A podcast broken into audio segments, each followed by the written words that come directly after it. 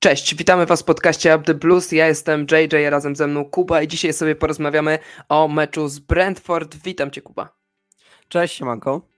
Zanim porozmawiamy o tym, co wydarzyło się w zachodnim Londynie, przypominam, że możecie zaobserwować nasz kanał na Spotify i na YouTubie i wesprzeć nas na Buy Coffee. Będzie to dla nas niesamowita motywacja. Link do Buy Coffee macie w opisie zarówno na Spotify, jak i na YouTubie. Kuba, Kolejne rozczarowujące spotkanie Chelsea, e, kolejne spotkanie, po którym można mieć, odnieść takie wrażenie, że właściwie oglądamy, mm, oglądamy trochę zeszły sezon z, z powtórkę zeszłego sezonu.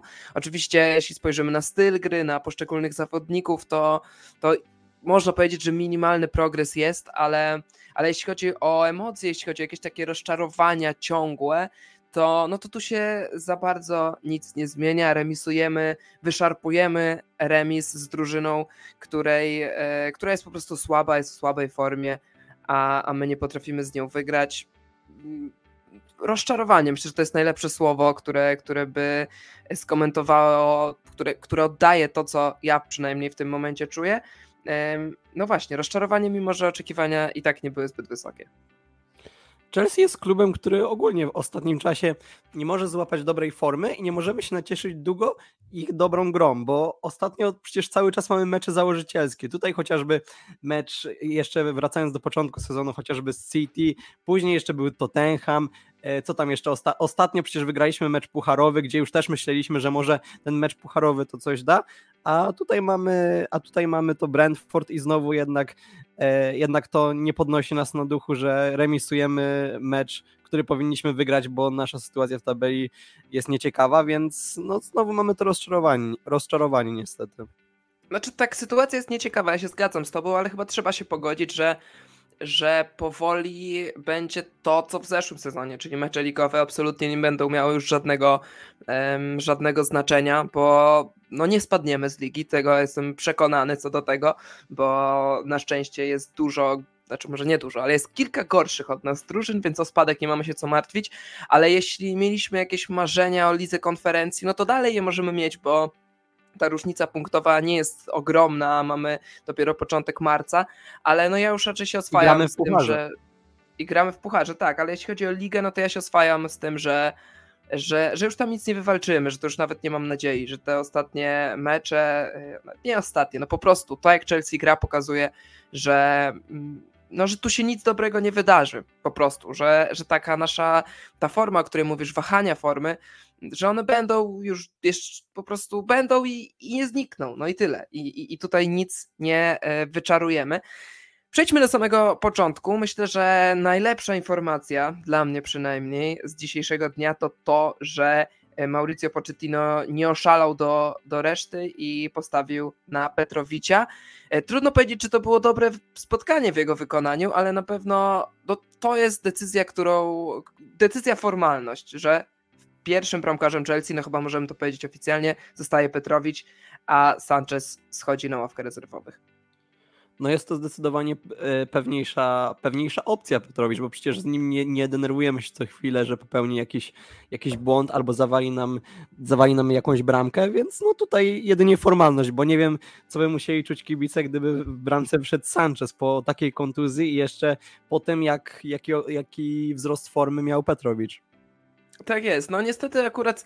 Um, no, to nie było dobre spotkanie w wykonaniu Petrowicza i to nie powinno zaburzyć i, i zmienić jego pozycji w zespole, ale no 50%, bo mniej więcej y, teraz sprawdzam, 55 równo procent celności podań. To jest słaby bardzo wynik. 6 y, na 23 udanych celnych podań, takich dalekich. No, no dzisiaj to jeśli chodzi o wyprowadzanie piłki od bramkarza, no to niestety nie wychodziło nam to e, za dobrze, ale, no ale też na pewno dzisiejsza, no nie porażka, ale dzisiejszy remis, który według mnie smakuje jak porażka, mm, nie jest tutaj Petrowicz nie jest, nie jest główną przyczyną. Dalej dosyć ciekawe ustawienie, bo pierwszy raz od bardzo dawna Chelsea zagrała z takimi proper wahadłami. Zagraliśmy z trójką stoperów Levi Colville, Trevo Chalobach i Axel Disasi, no i te wahadła Ben Chilwell i Malo Gusto. Co to ustawienie zmienia, co sprawia, według mnie, Po pierwsze, Mauricio Pochettino chciał wzmocnić defensywę. Prawie zawsze pójście na wahadła jest wzmocnieniem e, defensywy, którą nas kuleje. Czy to się udało? W tym spotkaniu nie, bo Czaloba to jest piłkarz na miarę championship, tak mi się wydaje, z kolei Disasi no, jeżeli mówimy o wahaniu formy Chelsea w, w skali sezonu, no to Disasi ma wahanie formy w skali 90 minut. Według mnie zawalił przy drugiej bramce, miał kilka niepewnych interwencji, z drugiej strony strzelił bramkę i miał kilka interwencji kluczowych, więc trudno, trudno mi w ogóle tego zawodnika jakoś ocenić, no ale wydaje mi się, że jeśli patrzymy na to, że Chelsea to jest wielki klub, przynajmniej był, to, no to taki, taki zawodnik, który nie potrafi ustabilizować formy przez 90 minut, jest po prostu za słaby. I tutaj kolejne spotkanie, które nas sprowadza na ziemię, bo myślę, że Disasi miał serię niezbyt długą, ale jednak bardzo solidnych spotkań, kiedy no, przypominał Rudigera, no to teraz y, na początku bardzo słabe spotkanie z Leeds, teraz znowu według mnie słabe spotkanie z Brentford i, i, i, i niezrozumiałe zachowanie przy drugiej bramce dla Brentford, tak uzupełniając jeszcze tę defensywę Levi Colville, tutaj bym może tobie dał do oceny tego zawodnika. Wiesz co, wydaje mi się, że, że z linii defensywy to był nasz najlepszy zawodnik. No dobra, ale to nie, ale to nie było, nie, to nie jest trudne, przepraszam, że ci przerwam, ale mm, mam wrażenie, że jakbyś ty zagrał na środku obrony, to mógłbyś zagrać lepiej niż, niż Czaloba na przykład, który naprawdę jest absolutnie dramatycznym zawodnikiem w tym momencie. Um, no, no to i, i, zadam ci pytanie z tezą w takim razie. um, no, no dawaj. Czy, czy Levi Colville w tym sezonie zagrał chociaż jeden mecz na miarę jego potencjału? Ciężko mi taki powiedzieć. Wydaje mi się, że takim meczem mógłby być mecz z kim kurczę. Nie przypominam sobie takiego jakiegoś czystego konta, w którym bym powiedział, że to była zasługa w, chociażby w 80% Colwilla więc chyba bym nie wskazał takiego meczu i dużo bardziej mi się podobały na przykład występy jeszcze Corwilla z Brighton chociażby, gdzie tam widziałem przynajmniej, że ta zasługa czystego konta w którymś tam meczu Brighton to była faktycznie ta zasługa Corwilla, a tutaj to był taki mecz ok, ale no nic nadzwyczajnego. Zgadzam się, zgadzam się. Na pewno e, to był. No, Disasi strzelił bramkę, więc to trzeba odnotować, ale ja i tak, jeśli chodzi o zadania defensywne, to według mnie Colwill mimo wszystko był, był najlepszy z tej trójki, ale też był średni. Nie był liderem. Często podawał niedokładnie piłkę i no, no dla mnie to jest rozczarowanie. Nawet nie kontekście tylko tego meczu, ale, ale ostatnich miesięcy. Wiadomo, to jest bardzo młody zawodnik, ja go w żaden sposób nie skreślam i uważam, że będzie świetny, ale widać, że taki chaos w tej drużynie też wpływa na niego i że on, jemu trudno się rozwijać, czy trudno po prostu dobrze grać w piłkę, jak gra obok na przykład takich zawodników jak Ben Chilwell. No na niego... Ja mam wrażenie, że mu brakuje obok takiego piłkarza, który będzie od niego o klasę lepszy i będzie regularnie grać. Typu, gdyby na przykład e, w Liverpoolu mamy Van Dijk'a i gdyby on grał obok takiego piłkarza, to wydaje mi się, że on wyglądałby 10 razy lepiej niż jak ta defensywa jest z meczu na mecz coraz bardziej zmieniana, rozbudowywana i tak nie wygląda to po prostu, że mamy cały czas stały zestaw defensorów. Zgadzam się. Um, zacząłem mówić o Chilwellu, ale ponieważ już samo nazwisko tego człowieka mi e, wywołuje u mnie jakąś, e, jakieś zdenerwowanie, to może oddam tobie. Um, najgorszy nasz zawodnik dzisiaj i w, w meczu z Leeds i w ogóle ostatnich miesięcy? Wyłączając to y, z tego spotkania z Manchesterem City, kiedy zagrał akurat dobrze. Zdecydowanie najgorszy nasz zawodnik, bo kiedy nie ma Risa Jamesa, on pełni rolę kapitana i po prostu nie wywiązuje się z niej dobrze. Ja miałem wrażenie cały czas oglądając ten mecz, że oglądam trochę na tych wahadłach dwa, dwa różne bieguny. Tu z jednej, z jednej strony Gusto, który miałem wrażenie, że ja bym go tutaj brał pod uwagę, jeżeli chodzi od nas za jednego z najlepszych zawodników w tym meczu, a z drugiej strony Chilwell, który nie wiem, czy ma jakiekolwiek atuty, którymi teraz może nas zachwycić i na tej lewej obronie wspomóc, czy, czy też teraz w tym spotkaniu wahadle. No ja się po prostu zastanawiam, czy dalej jest sens z tym Chilwellem go ciągnąć po tej kontuzji, no bo nie jest to zawodnik, przynajmniej wydaje mi się, że teraz na standardy Chelsea. No to znaczy, dla mnie to jest chyba skończony zawodnik już, mimo wszystko. E, mimo tego, że przed kontuzją grał dobrze, a teraz no cały czas można powiedzieć, że jest świeżo po kontuzji, bo, bo długo go nie było i może wraca powoli do formy, ale trudno mi sobie to wyobrazić. Jak właśnie Widzisz to go w tym sezonie? Widzisz go w ogóle nie w kadrze? nie widzę go, nie widzę go. Z drugiej strony on jest naszym kapitanem, więc to jest w ogóle absurd. I um, do twoje porównanie z Gusto jest jak najbardziej trafne. No chłopak rocznik 2003 bez ogrania w wielkim futbolu, znaczy takiego poważnego ogrania, wchodzi i jest lepszy pod każdym względem. Do Gusto były zarzuty jeszcze z czasów gry we Francji, że jest słaby defensywnie. Okazało się, że nie jest i Jeremy Doku na przykład się o tym przekonał. Jeśli chodzi o wizję jakąś, to jak, jakie podania zagrywa, widzieliśmy dzisiaj przy pierwszej bramce dla Chelsea, że świetnie potrafi zagrać piłkę, że świetny jest w kreacji.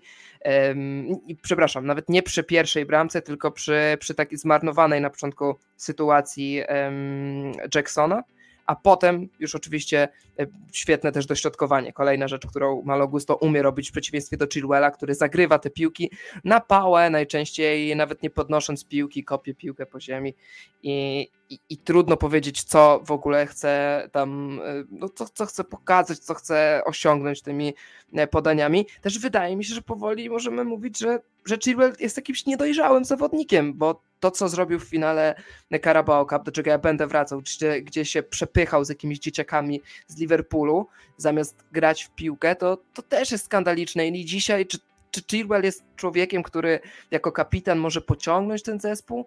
No dla mnie wręcz przeciwnie, jest, jest, jest człowiekiem, który gdy Chelsea nie idzie, to jemu idzie jeszcze gorzej i zaczyna właśnie walić te piły wspomniane przeze mnie w, w pole karne na tak po prostu bez żadnego pomysłu. Dramatyczny występ Chilwella, dla mnie najgorszy zawodnik i tak jak powiedziałeś, Malo Gusto, ja nie mam wątpliwości, najlepszy nasz zawodnik w dzisiejszym meczu i w ogóle jeden z najlepszych zawodników Chelsea w tym sezonie, na pewno objawienie tego sezonu, najlepszy młody zawodnik tego sezonu. I tak możemy wymieniać i wymieniać, a o statuetkę najlepszego zawodnika będzie się mierzył z pewnie Colem Palmerem, który też dzisiaj zaliczył asystę i, i pod koniec spotkania odżył i, i Conorem Gallagherem. I chciałbym teraz przejść do właśnie ustawienia ofensywy oraz środka pola, bo powiedziałem, że to zejście na trójkę stoperów często oznacza po prostu wzmocnienie defensywy, no ale też coś więcej. Według mnie celem Mauricio Pochettino w dzisiejszym spotkaniu było przesunięcie Enzo wyżej. Enzo grał bardziej po lewej stronie, ale teoretycznie przynajmniej i w pierwszej połowie w miarę tak było, grał wyżej niż, w, niż wcześniej, bo zasadniczo Enzo Fernandez w Benfice i w reprezentacji Argentyny grał wyżej, grał bardziej ofensywnie. U nas czegoś takiego nie ma, ponieważ Mauricio Pochettino stawia na agresywny pressing, w którym Conor Gallagher jest zwyczajnie lepszym zawodnikiem. I gdzieś tutaj poszli na kompromis i, i, i wyżej gra e, Conor bardziej agresywny, dynamiczny, szybszy zawodnik, no a Enzo musiał, e, musiał odpuścić tę swoją pozycję i się cofnąć. W tym spotkaniu, według mnie, celem było to, żeby Enzo grał wyżej i żeby więcej kreował i czyli żeby to, to kreowanie zespołu opierało się po pierwsze na wahadłach, no tutaj myślę, że patrząc realnie na jednym wahadle, no bo, no bo Chilwell to, to tak jak wspomnieliśmy, wspomnieliśmy, raczej nie można było na nim polegać, ale na jednym wahadle na gusto, na kreowaniu oczywiście główna, główna odpowiedzialność spoczywała na, na barkach Cola e, Palmera, jak właściwie w każdym meczu. I jeszcze tam miał być Enzo, który, który pokazywał się między innymi właśnie przy tej, przy tej sytuacji, którą zmarnował Jackson. Czy to wypaliło? Połowicznie, ale no, przez chwilę wypaliło. No ale według mnie taki był cel tego ustawienia, żeby przesunąć Enzo Fernandeza e, do przodu. No ale czy to był dobry mecz Enzo Fernandeza? No według mnie nie, mimo wszystko. Gdzieś, gdzieś natknąłem się na taki komentarz, już sobie nie przypomnę, kto to napisał, ale że, że Mauricio Pochettino trochę tak ustawia tego Enzo Fernandeza tak jakby grał w, w FM-a, że tak trochę e, trochę z nim kombinuje i czasem to wyjdzie, czasem nie. I po prostu to jest takie losowe, czy ten Enzo Fernandez zagra dobry mecz, no bo jest przecież e, świat, klasy światowej zawodnikiem, a czasami po prostu to nie wyjdzie, jak go ustawią na przykład chociażby na skrzydle i, i wtedy zalicza Enzo Fernandez słaby mecz. No dla mnie to jest strasznie losowe z, z nim, że raz może to być e, przyzwoity występ, a raz nie. No ale niestety teraz był ten e, raczej średnio e, przyzwoity. Moises Caicedo zagrał bardzo dobrze i po Malagusto według mnie drugi najlepszy zawodnik dzisiejszego spotkania. Mówię tu, mów, zaznaczam to, ponieważ nie wiem dlaczego Caicedo się umniejsza i jak gra dobre mecze to nikt o tym nie mówi, a jak tylko popełni jakiś błąd, to wtedy jest wielkie oburzenie i wszyscy mówią, że flop. Tak jest, ale akurat jemu bym zbyt dużo czasu dzisiaj nie poświęcał. Zagrał dobre spotkanie, szefował w środku pola. Gdyby miał wokół siebie poważnych ludzi, a nie bandę parodystów, to, to, to wtedy może by został zauważony, a tak tylko możemy my go w tym podcaście pochwalić. No i Conor Gallagher, dochodzimy do niego i trochę znów mam taki, takie poczucie, że okej, no powalczył, dobrze zagrał, ale znów, kiedy drużyna gra, kiedy drużyna jest ustawiona niżej i kiedy Chelsea próbuje grać kreatywnie, wychodzą wszystkie mankamenty Conora Gallaghera, a najbardziej to, że to jest zawodnik jednak bardzo niedokładny, że w kilku sytuacjach było tak, że trzeba było zagrać dokładnie piłkę, żeby, żeby przyspieszyć atak, a, a piłka od Conora Gallaghera się e, zatrzymywała na pierwszym przeciwniku. Trzeba było, żeby Conor Gallagher coś zagrał na pierwszy kontakt, to on holował piłkę. Trzeba było, żeby przyjął szybko piłkę, to mu ta piłka odskakiwała. I tak dalej, i tak dalej, i tak dalej. I choć nie uważam, żeby Conor Gallagher zagrał fatalnie dzisiaj, pewnie był w czwórce naszych najlepszych zawodników, to, to mam takie przekonanie, że jeśli aspirujemy o coś więcej, to trudno będzie Conorowi po prostu. No to nie można tak grać. Z drugiej strony, no cała reszta gra jeszcze gorzej od niego, więc też pozbywanie się go byłoby absurdem.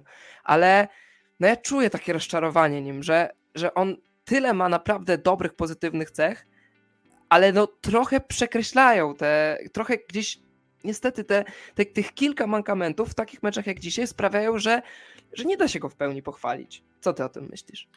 Wiesz co, no ja mam wrażenie cały czas, że Conor Gallagher to jest dobry zawodnik, ale nie taki, żeby grał w pierwszym składzie, tylko z drugiej strony patrzę sobie na tą ławkę rezerwowych i nie widzę, i nie widzę tutaj zawodnika, którego Mauricio Pochettino mógłby dać teraz w jego miejsce i byśmy nie mieli obaw, że zaraz nam nie wyczaruje czegoś e, w tym złym tego słowa znaczeniu, więc wydaje mi się, że tutaj jest cały czas ten problem, że nie mamy tego jakby trzeciego pomocnika, lepszego od Gallaghera, który mógłby zagrać w tej jego roli. Takim zawodnikiem chyba miał być początkowo Lawia, bo przecież się mówiło, że może to będzie jakieś ustawienie właśnie z tą trójką pomocników, no ale tego Lawi ciągle nie ma i Conor Gallagher ma ten pierwszy skład. No i ja przynajmniej nie widzę innego gracza, który mógłby być tutaj, no ale widzimy, że to nie jest, e, że to nie jest na tyle dobry piłkarz, żeby nam dał coś takiego specjalnego e, niż to robi.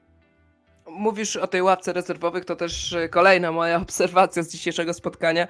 Narzekamy na tego Sterlinga jak możemy i czepiamy się go i słusznie się go czepiamy, on zawodzi, ale potem przychodzi co do czego i Sterling jest jedynym naszym zawodnikiem, który może wejść z ławki i zmienić sytuację na boisku. Według mnie to, że końcówka to ostatnie załóżmy 16 minut od 70 9, 80 minuty do, no do 95. To, że te ostatnie minuty zagraliśmy tak, no może nie tak dobrze, ale lepiej niż, e, niż graliśmy wcześniej, to jest zasługa Sterlinga i to nie jest przypadek, że on akurat wtedy pojawił się na boisku. On po prostu nam tę grę rozruszał, on też e, sprawił, że że trochę Kolowi Palmerowi się za, zaczęło grać lepiej, że też zaliczył tę asystę i, i, i kilka e, dobrych zagrań, więc no ze Sterlingiem źle, bez niego jeszcze gorzej. Taka jest też, taka jest moja, e, taki jest mój wniosek po tym spotkaniu, że mimo wszystko Sterling jest naszym najlepszym skrzydłowym i no i nic może wielkiego dzisiaj nie pokazał, ale to co pokazał wystarczyło, żebyśmy zremisowali, żeby tę grę e, trochę rozruszać. Ostatnia kwestia, o której musimy porozmawiać i o którą bym cię zapytał. Jak w ogóle wytłumaczyć to, że Chelsea po według mnie takiej ok pierwszej połowie, lepszej według mnie niż, niż z Leeds United, ale cały czas niewybitnej, w połowie, którą kończymy z dobrym wynikiem, pozytywnym, wychodzimy na drugą połowę i absolutnie nic nie gramy przez 30 minut. I A to wiesz, się co jest najgorsze? To samo było z Leeds.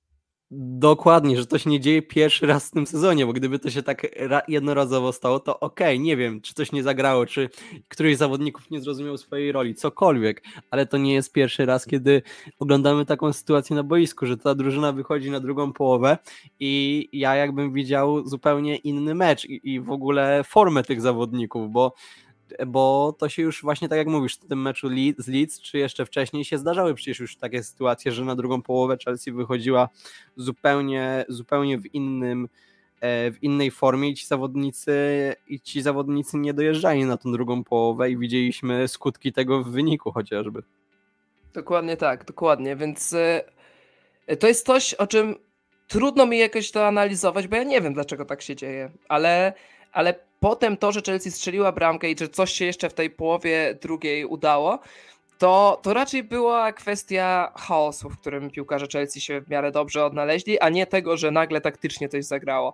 Że to była kwestia jakiejś indywidualnej, indywidualnych umiejętności właśnie Palmera, Gusto i, i Sterlinga, a nie no bo zakładam, że Disasi tam po prostu przypadkowo był, dostał dobrze do środkowania i strzelił. Nie, nie przeceniałbym jego roli, mimo że to jego bramka. Um, więc no, no trudno mi to jakoś, jakoś, jakoś to, to, to wytłumaczyć. Kolejny raz dzieje się to samo i właściwie przez to przegrywamy, znaczy remisujemy to spotkanie, że, że, że na drugą połowę nie wyszliśmy. To samo było z Leeds, wtedy też straciliśmy dwie bramki, tylko mieliśmy większą zaliczkę, no i udało się jakoś to spotkanie wygrać, no ale właściwie wydarzyło się to samo, straciliśmy dwie bramki, nie, dobra. Ale nie masz takiego poczucia właśnie, że inaczej ci, pierwsi straciliśmy. Ci? Ale... Znaczy, no mi, ja jestem w ogóle zobojętniały w tym momencie, znaczy jestem wkurzony, ale, ale już taki, że, ale um, no, no jest, to, jest to dla mnie po prostu niezrozumiałe i, i znowu to, że tracimy bramkę przez jakieś błędy absurdalne w obronie. Um, no ciężko się to ogląda, ciężko się to ogląda i, i, i ten punkt, który dzisiaj zdobyliśmy, to jest na otarcie łez, a nie nic pozytywnego. Zostajemy na 11 miejscu, no i też dajemy punkty, znaczy właściwie jeden punkt drużynie, która przez ostatnie sześć spotkań, która w ogóle może nawet spójrzmy szerzej, która w tym roku kalendarzowym wygrała jedynie z Forest i z Wolverhampton, a tak to wszystko przegrywała. Okej, okay, jeszcze jeden, jeszcze jeden, e, no tak, nie, no tak, jedynie punkty zdobyli jedynie z Forest i z Wolverhampton, a tak to same porażki w tym, w tym roku kalendarzowym, no i przyszedł remis, czyli, czyli można powiedzieć, że jesteśmy na poziomie Forest i Wolverhampton i chyba to będzie najlepszy komentarz do tego spotkania. W poniedziałek za tydzień, więc teraz możemy się cieszyć, że trochę mamy dłuższą przerwę od Chelsea. Gramy e, spotkanie z Newcastle United, z drużyną, która nas rozgromiła na własnym stadionie 4 do 1 i trudno mi tu jakoś pozytywnie na to patrzeć. Nie wiem, nie wiem jak, e, jak ty myślisz, ale um, trudno Ja nie widzę tutaj naprawdę szans na pozytywny rezultat. Nie widzę po prostu. Newcastle United równolegle dzisiaj grało mecz wygrało 4, 3 do 0. E, Livramento zresztą strzelił bramkę, nasz, e, nasz znajomy, więc... Gramy e, mecz z Wolves, czyli akurat tak, z tą drużyną, którą powiedzieli, że jesteśmy na ich poziomie, no to akurat tak, masz tak. odzwierciedlenie. Tak, tak, więc e, myślę, że ten podcast będziemy tutaj już kończyć, bo, bo nie ma sensu go przedłużać i, i w takich no nastrojach nie najlepszych się rozstaniemy. Dziękuję Ci bardzo, Kubo, za dzisiaj. I Dzięki. I przypominam, że możecie nas zaobserwować na Spotify'u i na YouTubie.